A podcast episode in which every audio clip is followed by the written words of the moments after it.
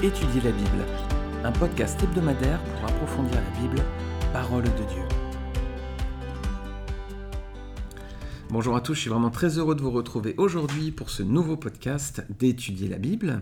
Cette semaine, on va avancer dans notre étude suivie du livre de la Genèse. On a déjà étudié les 11 premiers chapitres et nous nous étions arrêtés avec l'histoire de la tour de Babel. On va terminer avec ce chapitre 11, et c'est également la première partie de la Genèse, c'est le dernier récit qui touche à la création du monde et à l'histoire des nations. Et on va lire aujourd'hui Genèse chapitre 11, versets 10 à 26.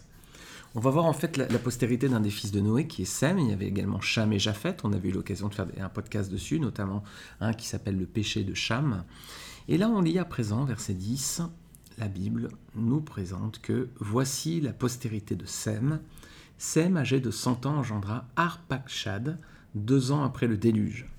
Sem vécut après la naissance d'Arpakshad 500 ans et il engendra des fils et des filles. Arpakshad était âgé de 35 ans quand il engendra Shelah. Arpakshad vécut après la naissance de Shelah 403 ans et il engendra des fils et des filles. Shelah était âgé de 30 ans quand il engendra Héber. Sheila vécut après la naissance de Héber 403 ans et il engendra des fils et des filles. Héber, âgé de 34 ans, engendra Péleg. Héber vécut après la naissance de Péleg 430 ans et il engendra des fils et des filles. Péleg, âgé de 30 ans, engendra Réou. Péleg vécut après la naissance de Réou 209 ans et il engendra des fils et des filles.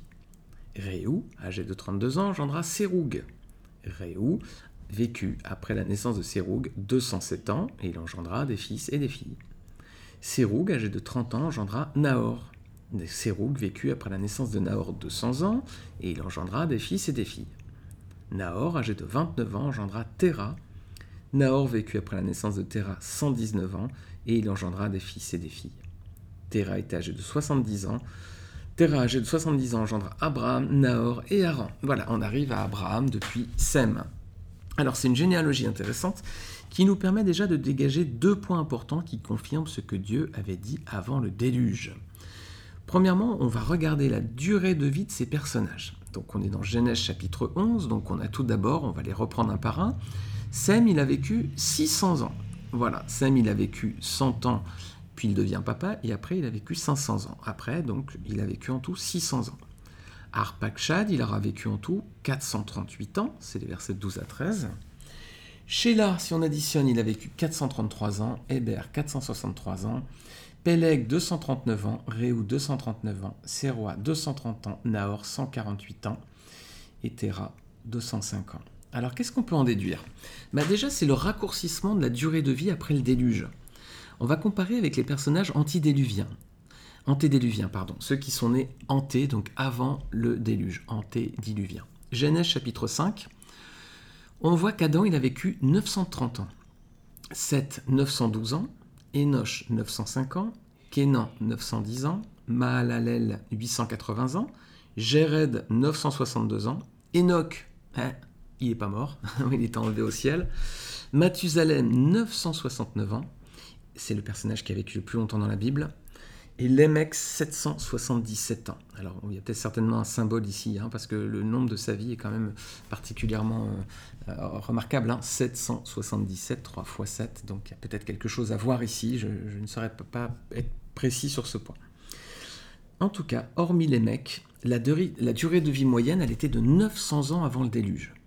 Et après le renouvellement de la création, donc après le déluge, la durée de vie descend graduellement, on le voit, et elle passe rapidement de 600 ans pour Sem à 148 ans pour Nahor. Vous voyez, en, l'espace de quoi Une dizaine de générations, on a des hommes qui vivaient jusqu'à 600 ans et dorénavant on est plutôt autour de 150. Alors Dieu l'avait dit avant le déluge, hein. regardez, on va revoir Genèse chapitre 6 versets 1 à 3. Lorsque les hommes eurent commencé à se multiplier sur la face de la terre, et que des filles leur furent apparues, les fils de Dieu virent que les filles des hommes étaient belles, et ils en prirent pour femmes parmi toutes celles qu'ils choisirent. Alors l'Éternel dit, Mon esprit ne restera pas toujours dans l'homme, car l'homme n'est que chair, et ses jours seront de 120 ans. Eh oui, 120 ans. Est-ce que vous voyez un personnage de la Bible célèbre, hein, un personnage important qui a vécu 120 ans? Moïse. Moïse, il a vécu trois fois 40 ans, on pourrait dire, on peut découper sa vie en trois fois 40 ans. Les 40 premières années en Égypte, dans la cour à la cour de Pharaon. Les 40 années suivantes, il s'enfuit dans le désert de Madian, et il est éleveur de troupeaux, c'est là qu'il rencontre Dieu dans le buisson ardent. Et les 40 années suivantes, c'est le désert à conduire le peuple d'Israël. Donc 3 fois 120 ans, euh, 3 fois 40 ans pour Moïse. Et 120 ans, c'est la durée maximum de la vie aujourd'hui sur Terre. Hein. La doyenne de l'humanité actuellement, c'est une japonaise, elle est âgée de 116 ans.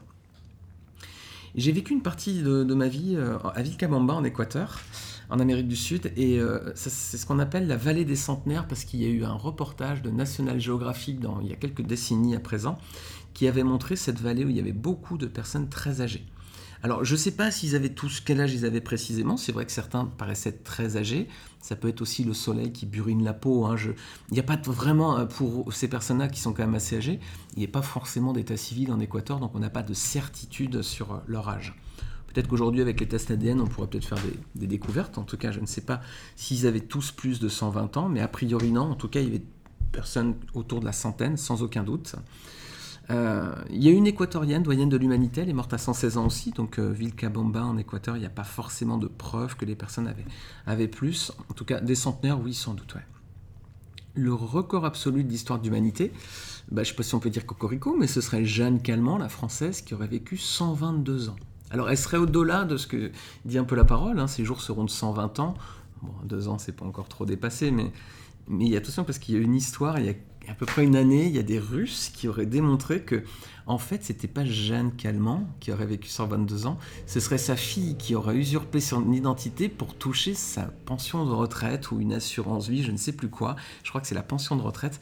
Donc cette femme âgée de 122 ans, elle n'était pas forcément 122 ans, c'était peut-être plutôt sa fille qui avait une, une centaine d'années. Donc évidemment, entre 100 et 120 ans, on a un petit peu de mal à donner un âge aux gens. Hein. Déjà on a parfois du mal à donner un âge aux gens quand ils en ont 40 ou 50, ou voire des fois un peu moins. Donc à 120 ans, on perd nos repères, effectivement. Donc euh, aujourd'hui, alors c'est 120 ans, ça reste, ça reste un peu l'exception quand même. La règle, c'est plutôt 80 ans. Donc Dieu dit, les jours de l'homme ne dépasseront pas 120 ans. Mais oui, et attention, la Bible, elle a été écrite, il y a plusieurs... Ces parties-là, hein. Genèse 6, ça a plus de 4000 ans. Hein. Donc Dieu disait déjà à l'époque, les jours de l'homme ne seront pas plus de 120 ans effectivement, c'est la, limite, on va dire, mais aujourd'hui, c'est plutôt quoi? C'est plutôt 80 ans, en fait. Hein. Regardez avec moi, on trouve ce verset dans Psaume 90, verset 10. Tous nos jours disparaissent par ton courroux. Nous voyons nos années s'évanouir comme un son. Les jours de nos années s'élèvent à 70 ans, et pour les plus robustes à 80 ans. Et l'orgueil qu'ils en tirent n'est que peine et misère, car ils passent vite, et nous nous envolons. Alors voilà, aujourd'hui on est plutôt même nous, hein, dans notre génération, on est plutôt autour de 80 ans en général, hein, c'est à peu près la durée de vie moyenne. Est-ce qu'avec la science, on peut penser que nos jours pourraient revenir à 120 ans comme autrefois, ou euh, peut-être avoir plus de centenaires? Peut-être. Peut-être qu'on va commencer à voir avec les progrès de la médecine euh, une vie qui est moins, moins physique, moins contraignante, moins de conflits, des, des maladies qui sont éradiquées aujourd'hui. Peut-être que les progrès de la science et de la médecine vont nous permettre, vont permettre à l'homme en général de vivre un peu plus longtemps et d'aller jusqu'aux 120, 120 ans. Mais Dieu a fixé une limite à 120, donc il n'y a normalement pas de chance que l'homme puisse euh, la dépasser. Hein. Et il reste le mystère Jeanne Calment, mais là encore, est-ce que c'était vraiment elle? Alors, les hommes, donc, dorénavant, vont vivre moins longtemps, Dieu l'avait dit, en conséquence, ils vont avoir une paternité plus précoce. Les parents vont devenir parents plus tôt. Vous avez vu quand j'ai cité euh, la, paternité dans, ces versets-là, si vous êtes rendu compte, vous allez voir, ça, ça régresse quand même. Hein. Sem, il, a été père à 100 ans, Arpachak à 35, Sheila 30, Héber 34, Pelek 30, Réou 32, Serwa 30, Nahor 29. Petite exception pour Terah, le père d'Abraham, 70 ans. Alors c'est un peu remarquable. Il y a une mention relative au chiffre 7. Est-ce qu'il n'y a pas un symbole aussi? Peut-être. En tout cas, on sait que le 7 et les nombres dans la Bible en général sont très importants. Hein.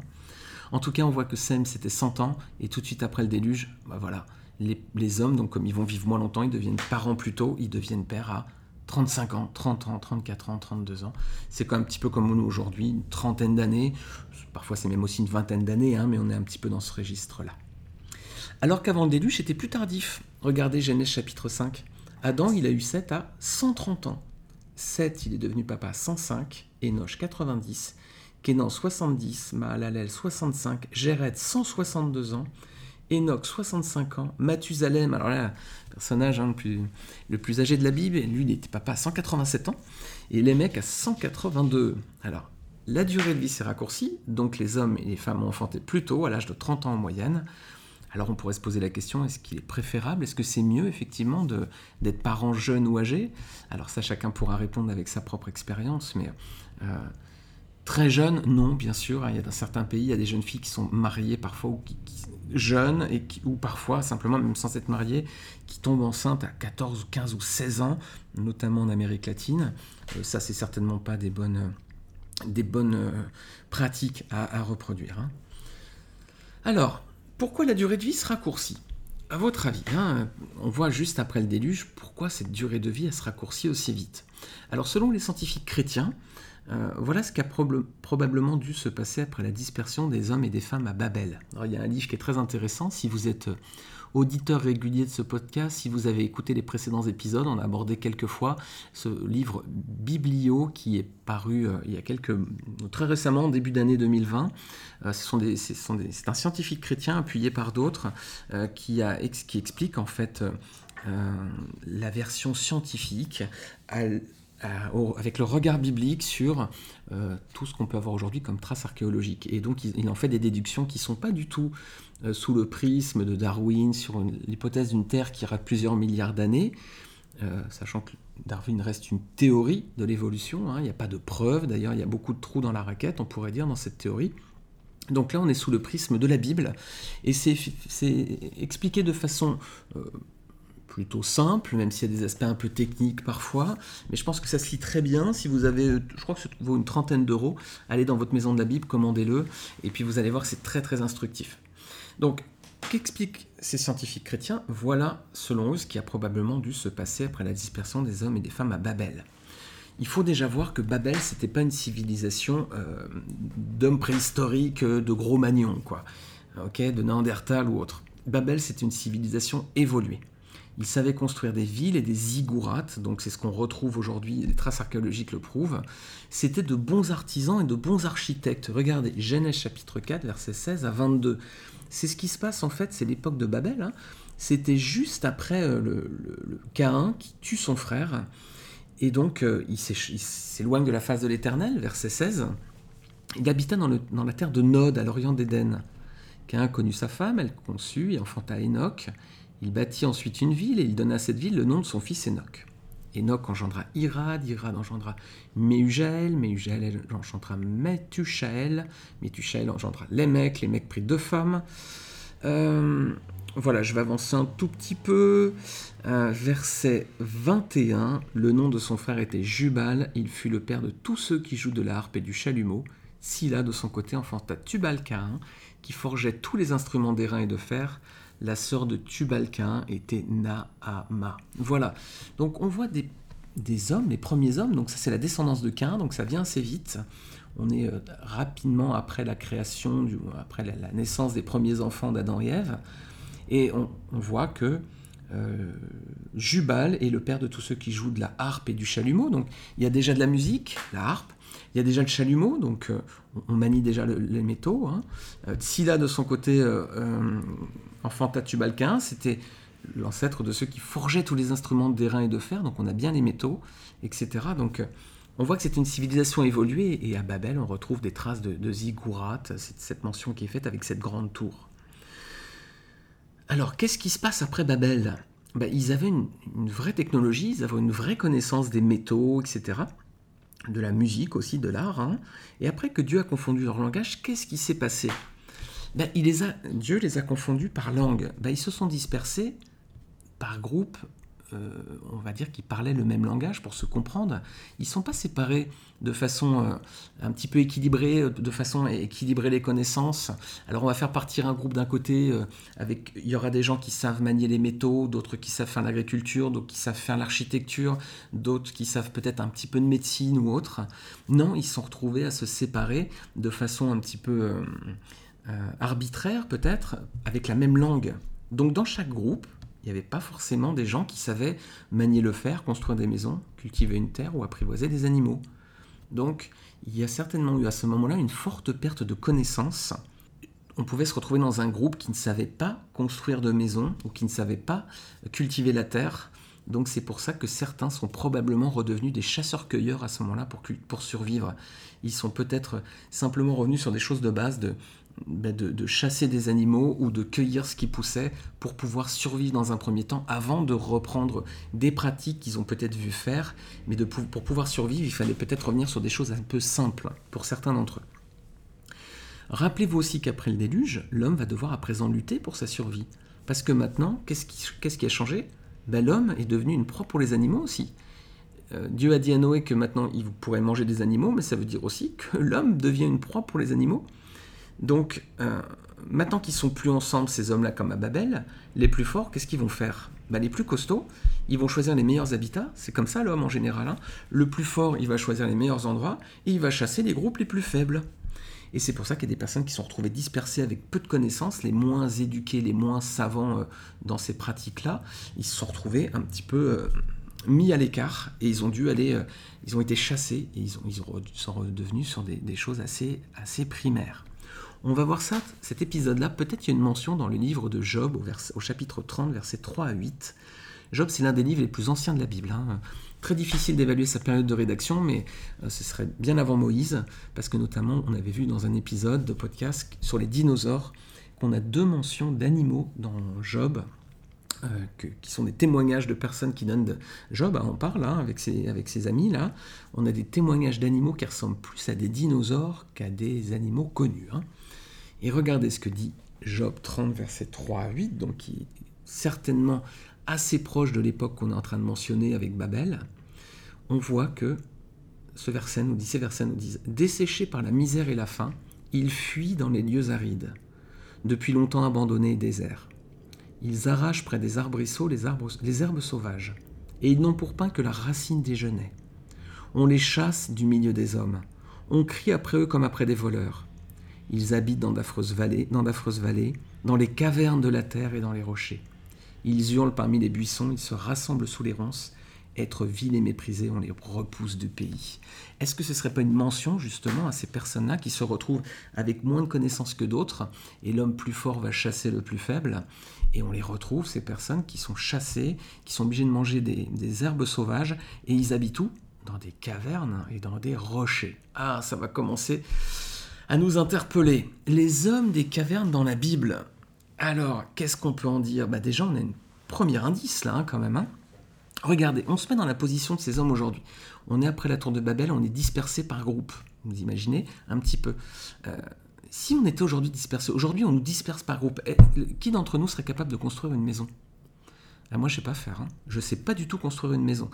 Si demain on, avait un événement, un cataclysme majeur où, où tous nos immeubles, etc., sont, détruits, nos maisons aussi. Il faut qu'on recommence une humanité, mais on est dispersé par groupe, on n'est pas tous ensemble. Moi, je me retrouve avec un groupe qui ne sait pas construire de maison. C'est pas moi qui vais en construire une. Hein.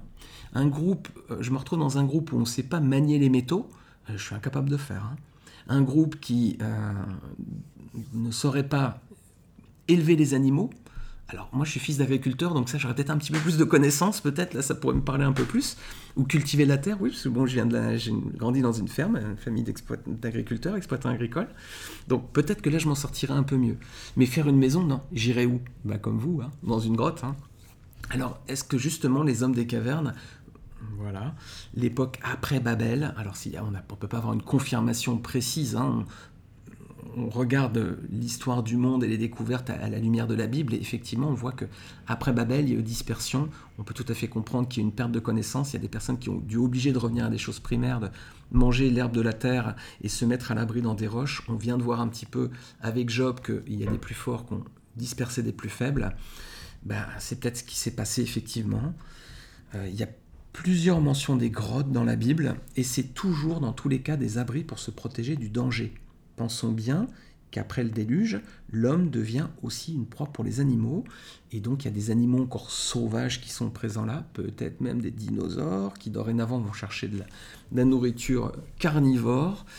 Regardez avec moi les mentions de la Bible par rapport aux cavernes, j'en ai noté au moins trois. Ésaïe 32, verset 14. Dans tous les cas, vous allez voir que les grottes sont mentionnées comme des abris. Ésaïe 32, verset 14. Le palais est abandonné, la ville bruyante est délaissée, la colline et la tour survivront, serviront à jamais de caverne, les ânes sauvages y joueront, les troupeaux y pèteront. Voilà, la colline et la tour serviront à jamais de caverne. Protection là encore, le palais est abandonné, tout est délaissé, il y a des ânes sauvages et des troupeaux. On est redevenu sur quelque chose d'assez euh, basique, et donc là on se sert des, collines et des tours hein, comme des abris pour des cavernes. Hébreu chapitre 11 versets 32 à 38. Regardez ce que dit Hébreu, on est dans le Nouveau Testament, regardez le regard sur l'Ancien Testament. Que dirais-je encore, dit l'auteur de l'Épître aux Hébreux le temps me manquerait pour parler de Gédéon, de Barak, de Samson, de Jephthé, de David, de Samuel et des prophètes qui, par la foi, vainquirent des royaumes, exercèrent la justice, obtinrent des promesses, fermèrent la gueule des lions, éteignirent la puissance du feu, échappèrent aux tranchants de l'épée, guérirent de leurs maladies, furent vaillants à la guerre, mirent en fuite des armées étrangères. Des femmes recouvrèrent leur mort par la résurrection, d'autres furent livrés au tourment et n'acceptèrent point de délivrance afin d'obtenir une meilleure résurrection.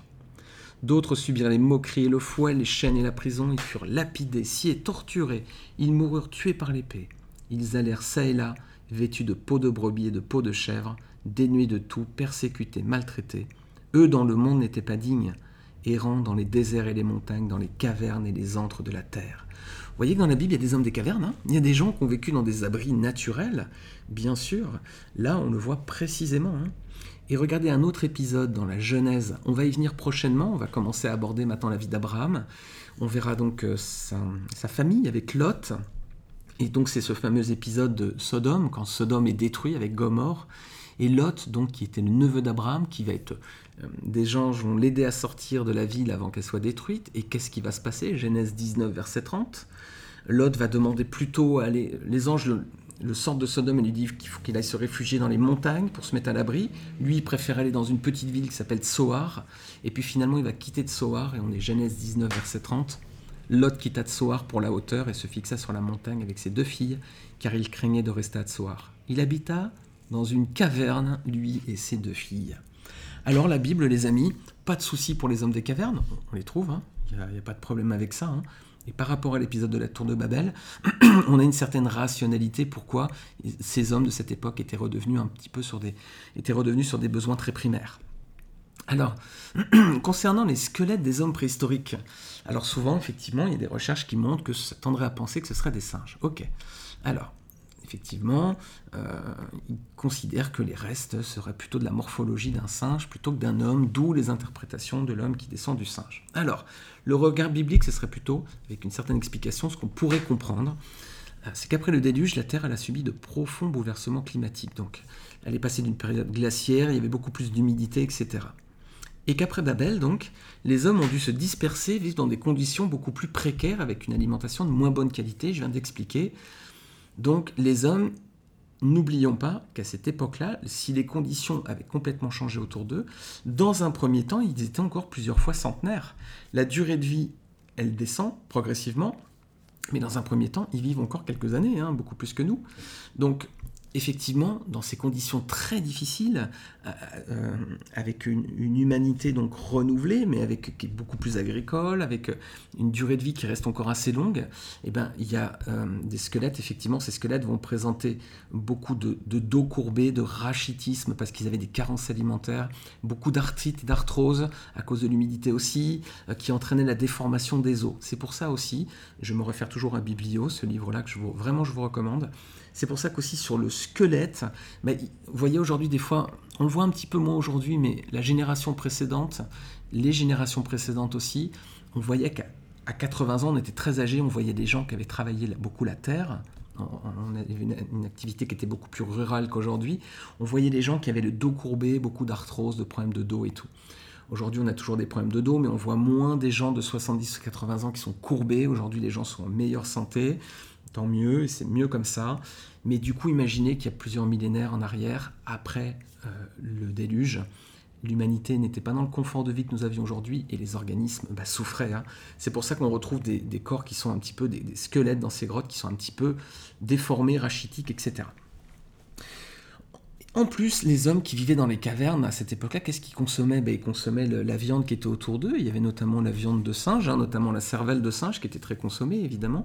Donc il ne faut pas être surpris si on retrouve, quand, dans des exactions de, squelettes, s'il y a des, squelettes qui s'apparentent à des singes, ben, qu'est-ce qu'ils mangeaient les hommes de l'époque?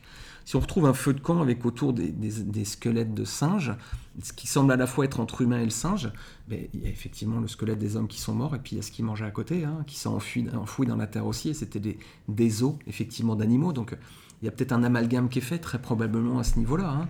Donc il y a un environnement qui était identique, autour du feu de camp, et effectivement, ça peut prêter à confusion. Alors, si on effectue des recherches en prenant comme base de réflexion que la Terre il y a plusieurs milliards d'années que l'homme descend du singe, on va logiquement interpréter tous ces signes-là comme des hommes des cavernes, qui a eu une, race avant la race vraiment humaine, que progressivement on est venu du singe, et puis etc. Euh, oui, on va partir de ce présupposé-là, on va en sortir une déduction. Mais on peut aussi euh, partir du récit biblique et l'interpréter différemment, et on voit qu'il n'y a aucun souci avec les hommes des cavernes dans la Bible, c'est pas quelque chose qui pose un problème. Bien entendu, il faut rester attentif aux découvertes archéologiques, mais il n'y a aucune contradiction sur ces squelettes qui sont retrouvés et ces hommes qui vivaient dans, ce type d'habitat, parce qu'on peut voir qu'avec la Bible, on peut tout à fait l'expliquer. Alors, ce que je vous invite à faire, je sais qu'en faisant ce type de podcast, je vais avoir des remarques, je l'imagine, j'en ai eu sur les dinosaures notamment, euh, en me disant oui, comment vous pouvez dire ça, la Terre n'a pas que quelques milliers d'années, c'est des milliards, et puis les dinosaures, ils n'ont pas vécu avec les hommes et tout. Alors j'ai eu des commentaires, effectivement, je m'attends à ce genre de réflexion. Je vous dis très sincèrement, j'essaie de comprendre à la lumière de ce que je comprends de la Bible. Ce qu'il faut voir, en revanche, c'est ne pas partir du présupposé que les scientifiques ont raison et que la Bible a tort. moi, je préfère avoir le prisme de dire la Bible a raison et je vais essayer de comprendre les choses par rapport à la Bible. Il ne faut pas voir la Bible comme un tissu de mensonges, mais plutôt comme un recueil de vérités. Donc à tous ceux qui voudraient contredire, aucun souci, c'est le droit de tout le monde, il n'y a pas de problème avec ça. Mais simplement, je vous invite tout le monde à pas voir la Bible, encore une fois, comme un tissu de mensonges, mais plutôt comme un recueil de vérités. Et en tout cas, c'est le parti pris que je prends. Après, voilà. Je ne veux bien entendu choquer personne et j'espère simplement que vous aurez peut-être, je l'espère, cette même lecture et cette même compréhension des récits de la Bible. Merci beaucoup, je vous dis à la semaine prochaine. N'hésitez pas encore une fois à partager ce podcast si vous le trouvez intéressant autour de vous. Je vous remercie et que le Seigneur vous bénisse. À très bientôt.